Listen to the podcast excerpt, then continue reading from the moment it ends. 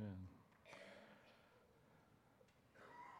Thank you. Maybe may be seated. Some of us um, have heavy hearts over uh, watching the events uh, that occurred yesterday in our nation. And, uh, you know, maybe it was the same kind of feeling as uh, in Mark chapter 13. We've been doing a study of Mark uh, this week, going week by week, chapter by chapter. And when we come to chapter 13, it is just, it's the Tuesday before the crucifixion, just three days before Jesus is crucified. So we're going to look at Mark chapter 13 today and ask this question Is he worthy of walking with? Mark chapter 13, verse 1. As Jesus was leaving the temple, the temple in Jerusalem, of course, one of his disciples said to him, Look, teacher, what massive stones here in the, in the, in the uh, temple. What, what a magnificent building it is. Now, Jesus had told his disciples that they were going to go to Jerusalem a few weeks before this, and they always got excited about going to Jerusalem. Uh, but he let them know that this wasn't going to be a pleasure trip. He told them that he was going to be arrested. He told them he was going to be crucified. Now, did they believe it? Well, apparently not. Because is there at the temple, they're, they're thinking about, oh, isn't this a beautiful building? Isn't this magnificent? And it was a magnificent building because Herod the Great had spent 40 years and spent billions of dollars making the temple magnificent. Uh, not to worship God, which was the purpose of the temple, but as a monument to himself. And it's hard for us to imagine a building like that. Uh, Josephus, or Flavius Josephus was a, a, Jewish historian. He lived in Jerusalem. He, he, he saw the temple every day of his life. And he described it this way He said that the exterior of the temple was covered with massive plates of gold, pure gold. He said that when the sun rose, that uh, it was, and, and the sun's rays hit those massive plates of gold. He said it had a, quote, fiery splendor. And it was so brilliant that you could only look at it for a few seconds, much like when we look at the sun, we have to, we can look at it for a few seconds, but we have to turn away. He said that's what the temple was like. He said when travelers crossed the Mount of Olives, which overlooked the city and overlooked the temple, as soon as they got over the crest and saw the temple, it looked like a mountain that was covered with snow and just shining in this brilliant sunlight. it even had sharp spikes on the roof. Why? To prevent birds from, from uh, perching on the building and pooping all over it. Can you say pooping in church? Uh, if you can, I'm sorry. But this temple, I mean, it was magnificent. And it was, it was imposing too, because the stones of, the, of that temple, they were massive. Some of them were 68 feet long eight feet high, nine feet thick.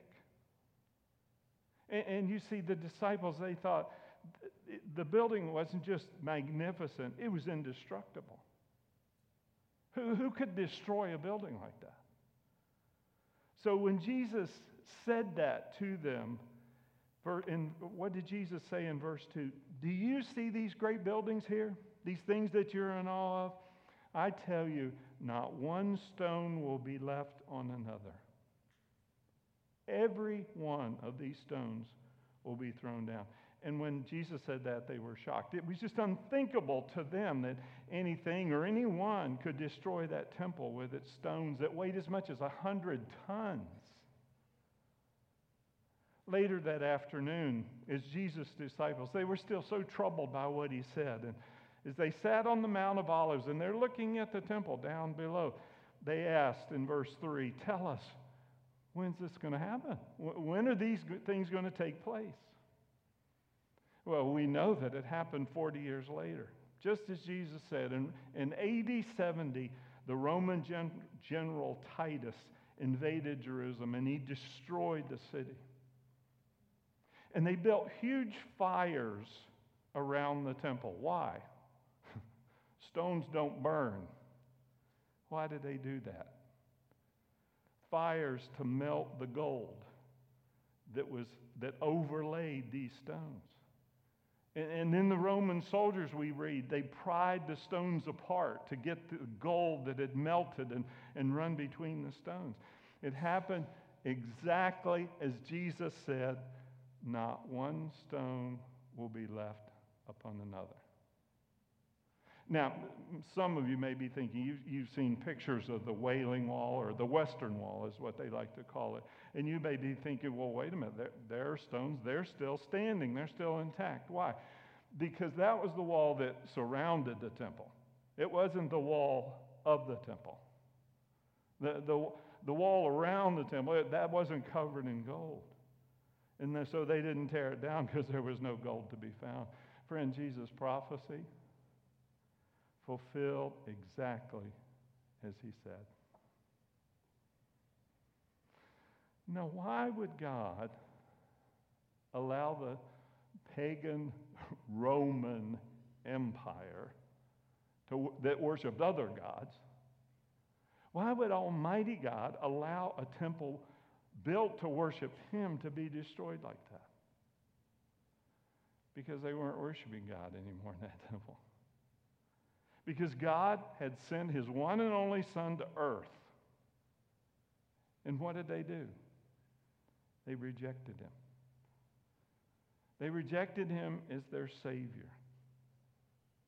They wanted, they wanted Jesus to drive out the Romans. They wanted Jesus to take away all their problems.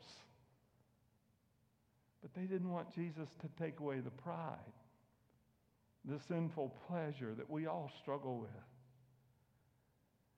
How true of us humans.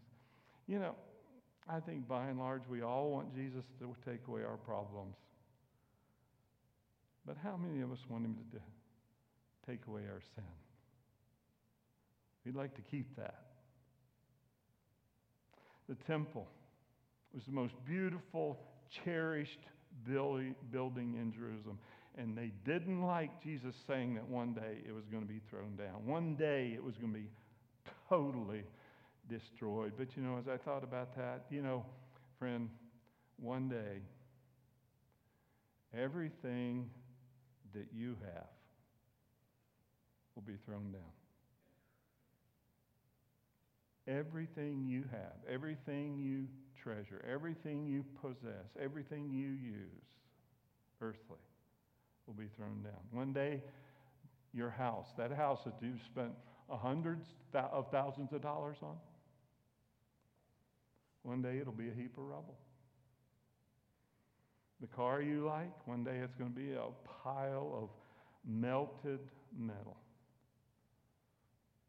The money you have worked so hard to, to give, uh, to earn, and to save up, all burned up. One day every, you're going to lose every earthly thing. Wow, Ron, you sure know how to encourage people and get them excited.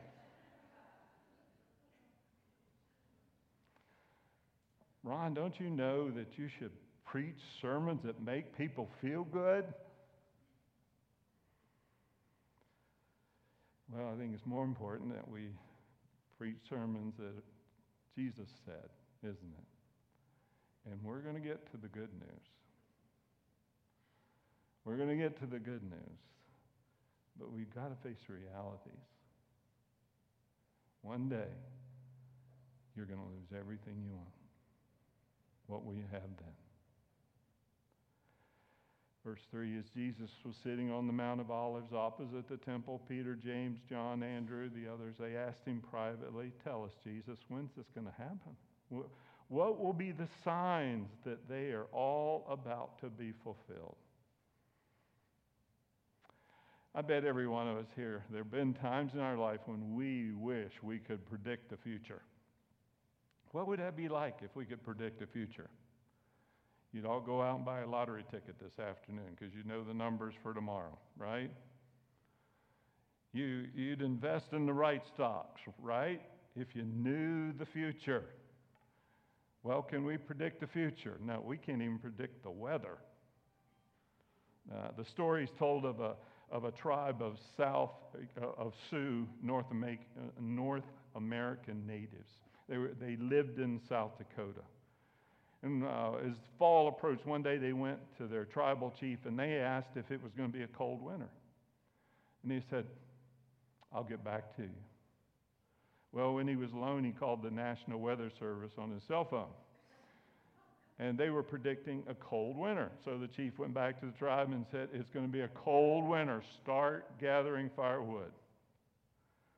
But the weather remained unseasonably warm. And so they went to the chief again. Chief, what's the weather, winter going to be like? And he, well, he called the National Service, uh, Weather Service again. and He got the same answer. So he went back. He told them, keep gathering firewood. It's going to be a cold winter. When no cold came, they asked him a third time. So again, he called the National Weather Service. And this time, the meteorologist said this Chief, now we know for certain that it's going to be one of the coldest winters on record. And the chief said, Well, what makes you think that? And he said, Because we've seen the members of the Sioux tribe gathering firewood like crazy.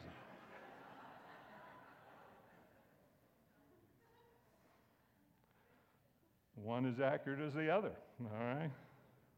And is it something, even with all the latest computer mo- me- or, uh, uh, models, meteorologists still cannot forecast with certainty. And, and the, the more extended the forecast is, the greater the error, right? Okay? You know, you, you know, you're maybe 90% sure about today's forecast. That 10 day forecast, forget it, all right? And friend, here's some of the good news Jesus gives us the extended forecast. He tells us the ultimate and eternal future. And you're going to experience it. And you see, friend, Jesus wants you to know and believe there's not going to be any error. The, the disciples said, Tell us when these things will happen. What will be the sign that all, that all these things are about to be fulfilled? And you notice that Jesus didn't give them a date, all right? Now, why not? Let me ask you a question. When did you write the term paper that the professor told you about that would be due two months earlier?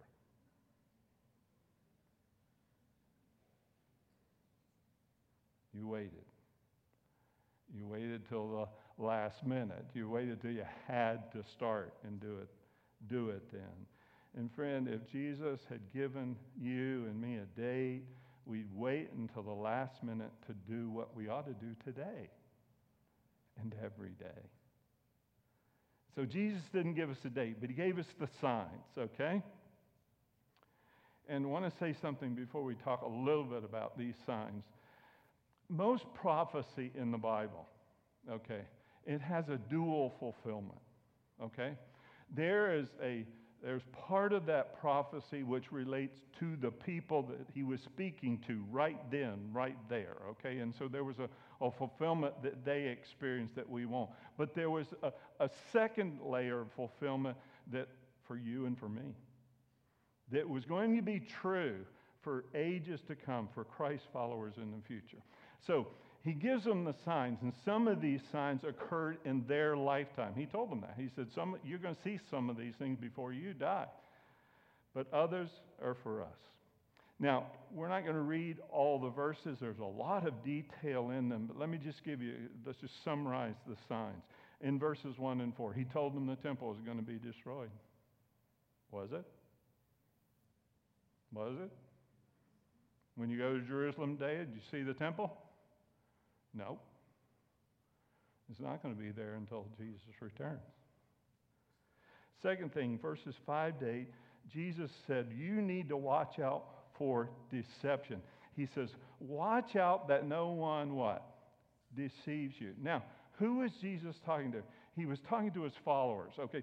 Now, if his followers, his disciples, I mean, who saw him face to face, who walked with him literally, physically, now, if they could be deceived, is there any possibility that maybe you could be deceived also? Absolutely. There's all kinds of deceptions. There are false prophets, people claiming to be the Messiah, people claiming that this is the way to God when it's not. False prophets. Let no one deceive you by false pleasures. The world is going to tell you, hey, do this, man. You'll really enjoy it. No, you won't. If God forbids it, you won't. You will pay the price and suffer the consequences of false pleasures. Possessions. We think that money is going to satisfy. Getting more things, getting newer things, we think that's going to satisfy. It's like drinking salt water. The more you have, the thirstier you are. False possessions, all thrown down. We're going to lose every one of those earthly things. Every one. They'll all be burned up.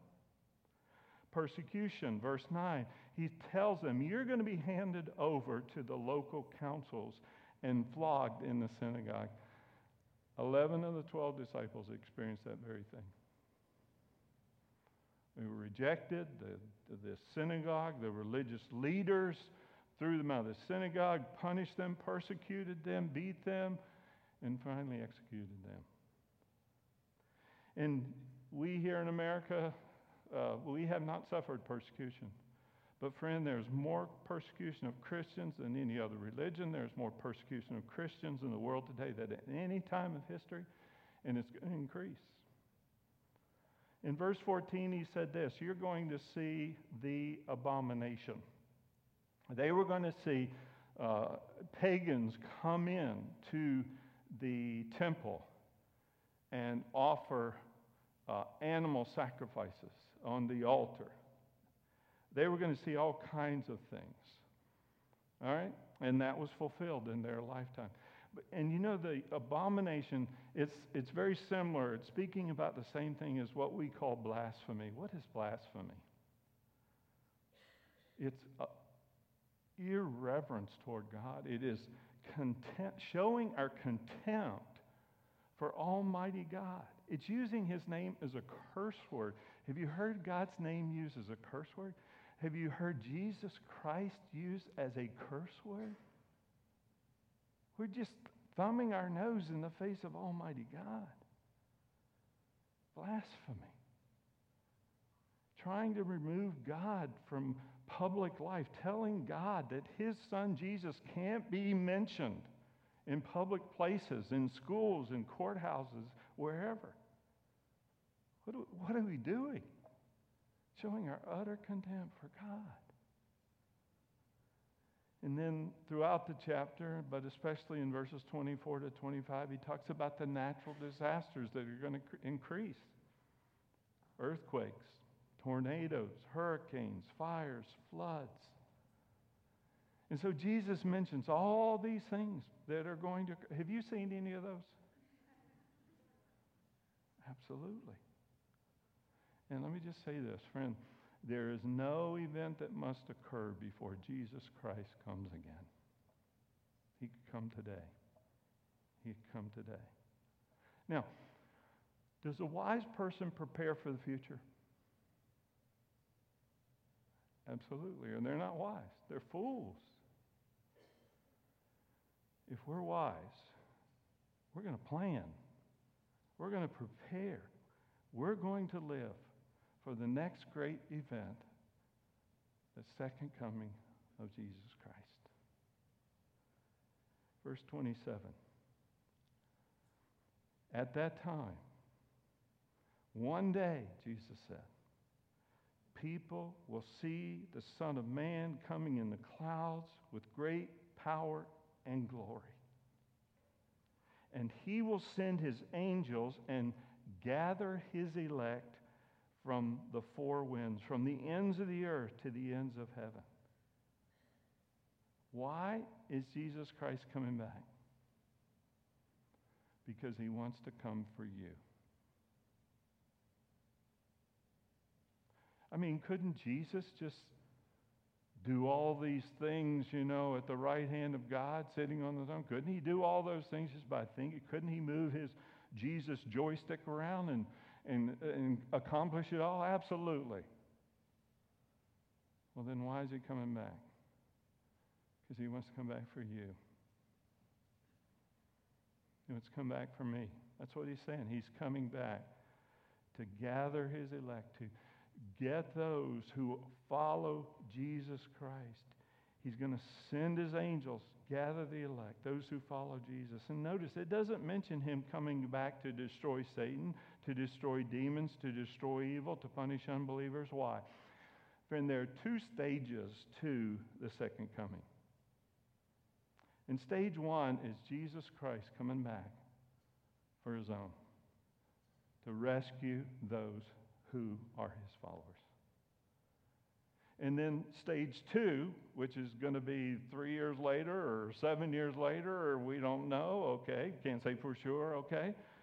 But stage two, he's coming back to judge. He's coming back as the king to judge, to destroy evil, to establish his eternal kingdom. And friend, that's the good news that God wants you to be a part of that. That Jesus Christ himself wants to come for you. Jesus Christ died so that you could be in his heaven with him forever and ever and ever. And that's what it's all about.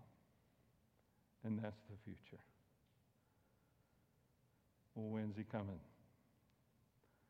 In Luke chapter 12, verse 24, Jesus said this He's coming when we least expect it. How many of you woke up this morning the first thing you thought was, oh, Jesus might come today? You and I didn't do that, did we? That means a good, this is a good day for him to come. When we least expect it. When we least expect it. So what should we do? What's the response? Why is the Lord telling us? Why did the Lord tell his disciple this and telling you and me? Well, verse 33 tells us, he says, So watch. Watch. Watch. Yesterday I was driving and I had something on my mind. I wasn't paying much attention. Pulled up to a stop sign, probably doing one of those rolling stops, you know. All of a sudden I realized there was a car and I slammed on the brakes. I almost hit that car. Could have been killed. I could have killed somebody else. It was almost like the Lord was saying, Ron, you need to watch. And we do need to watch when we drive, don't we? Well, how about watching for the most important thing that will occur in your future, the return of the Lord Jesus Christ? Watch. Watch. Last summer, we were watching California. It was being ravaged by wildfires. Remember? Remember watching the TV and seeing those fires? In Thousand Oaks, California, in Malibu, more than 200,000 people had to flee for their lives. They had to run or they were going to die. In the town of Paradise, California, the whole town burned.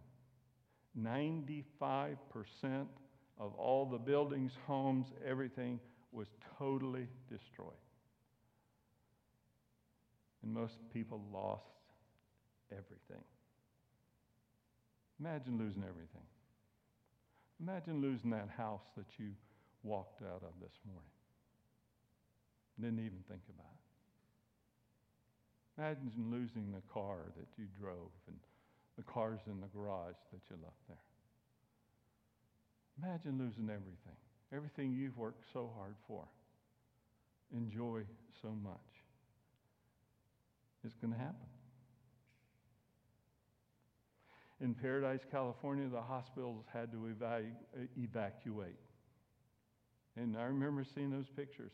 Patients, many of them on gurneys or wheelchairs or whatever they could find, And they were loaded into ambulances and police cars, and, and nurses put, the put patients in their own car. Why? Because the, the wildfires were just racing toward them.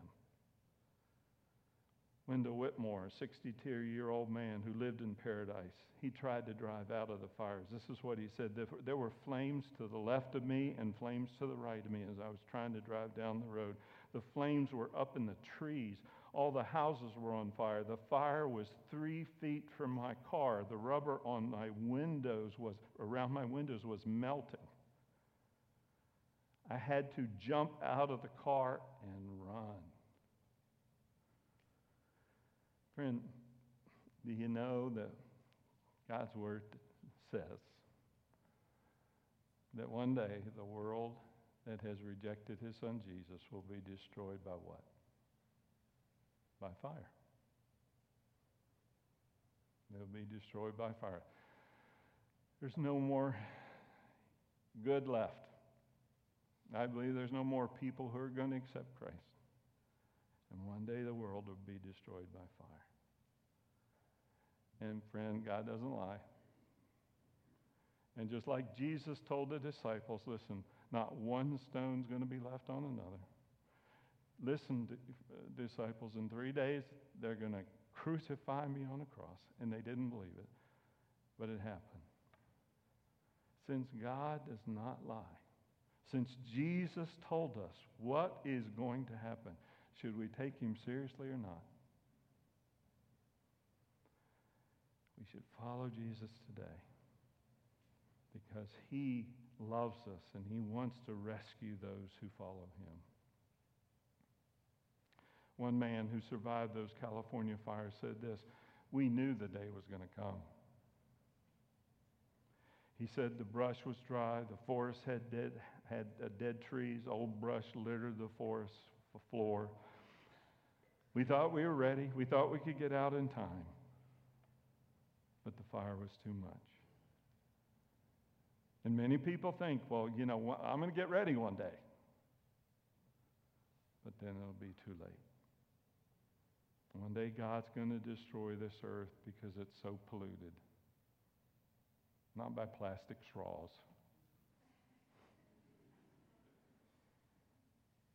The world's going to be polluted by sin, by pride, by thinking we don't need God, by trying to remove Him and ignore Him and dishonor Him in our lives. And Jesus says, Watch, because it's going to happen. In verse 36, Jesus said, Wake up. And just like I had to wake up yesterday when I was driving, wake up, wake up. Christ will come back suddenly, he said in verse 36. Do not let him find you what? Sleeping. Wake up. We need to wake up. And third, we need to walk with Jesus. We're asking the question this morning is he worthy of walking with?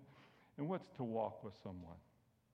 It, it's to know them intimately, it's to listen to them. Yesterday, I was very discouraged uh, news, uh, uh, on the uh, TV.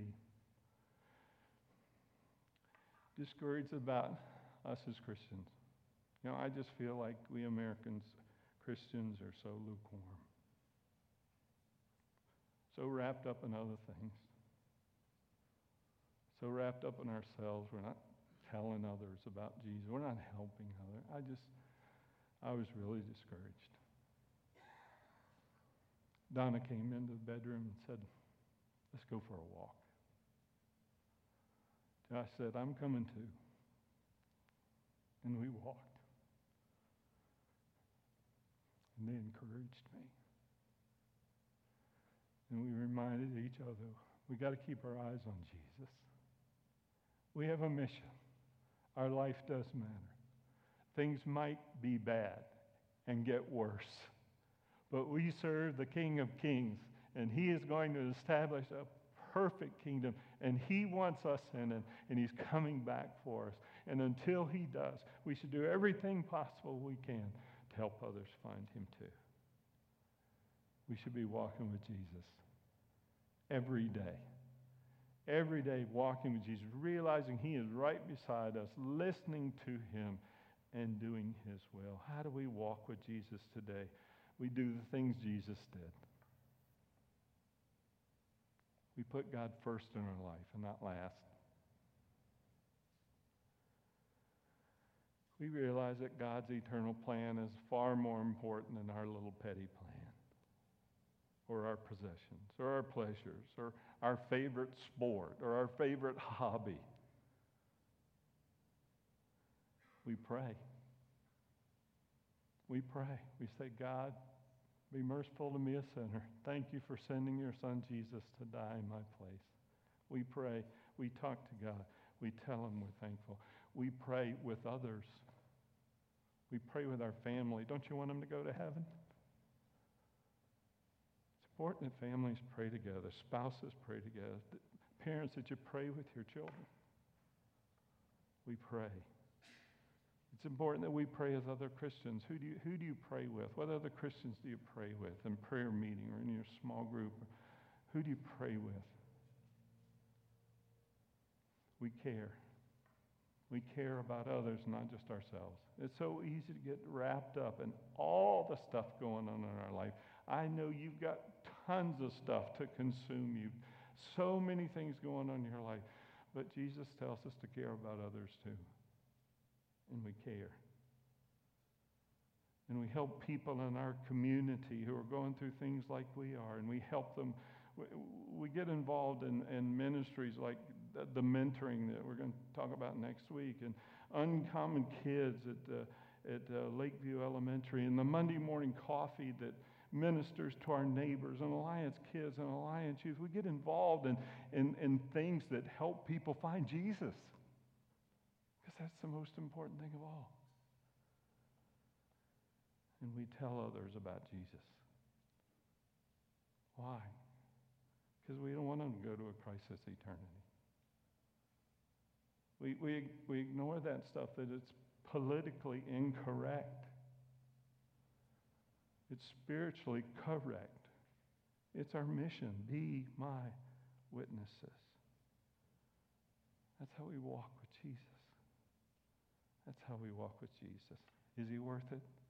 He died on a cross for you and for me. He's worth it.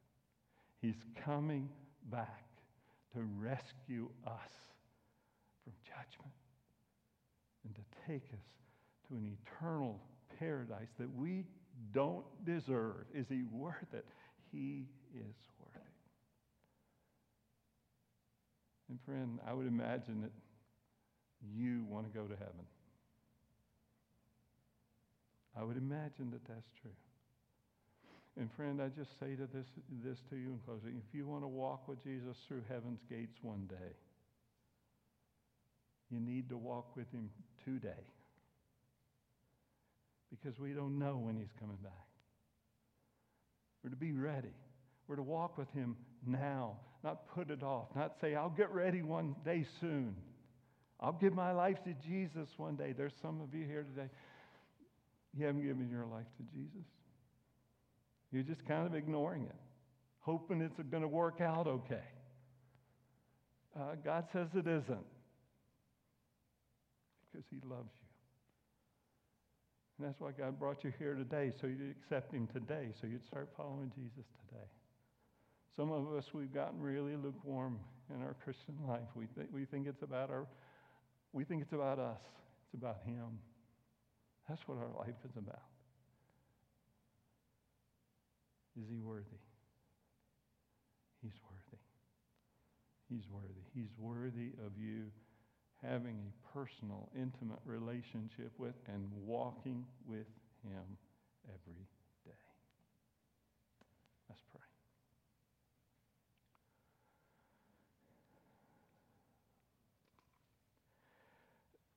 God, I I, I really can't imagine the anguish that Jesus had talking to his disciples that day. They were wrapped up in themselves.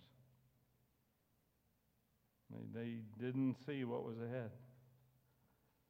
And you tried to help them just like you're trying to help me today. To see what's ahead, to live for you instead of live for myself. And God, I thank you that you love us so much. You are worthy. You are worthy of walking with every day, of serving every day, of making a priority in our life, putting you first instead of last every day. God, you are worthy. And Father, help us to do that. And, and friends, while your head's bowed again, is Jesus coming back for you? Are you walking with him? That's why he came. So we'd walk with him today here on this earth and one day through the gates of heaven to be with him forever and ever. He's worthy. Father, help us all to make that commitment. Help those of us who asked you many years ago to be our Savior. And Lord, help us to renew that commitment today and reorder our lives so that all the unimportant stuff doesn't squeeze you right out of our life, God. Because Jesus is worthy. And we want to serve him. In his name we pray. Amen.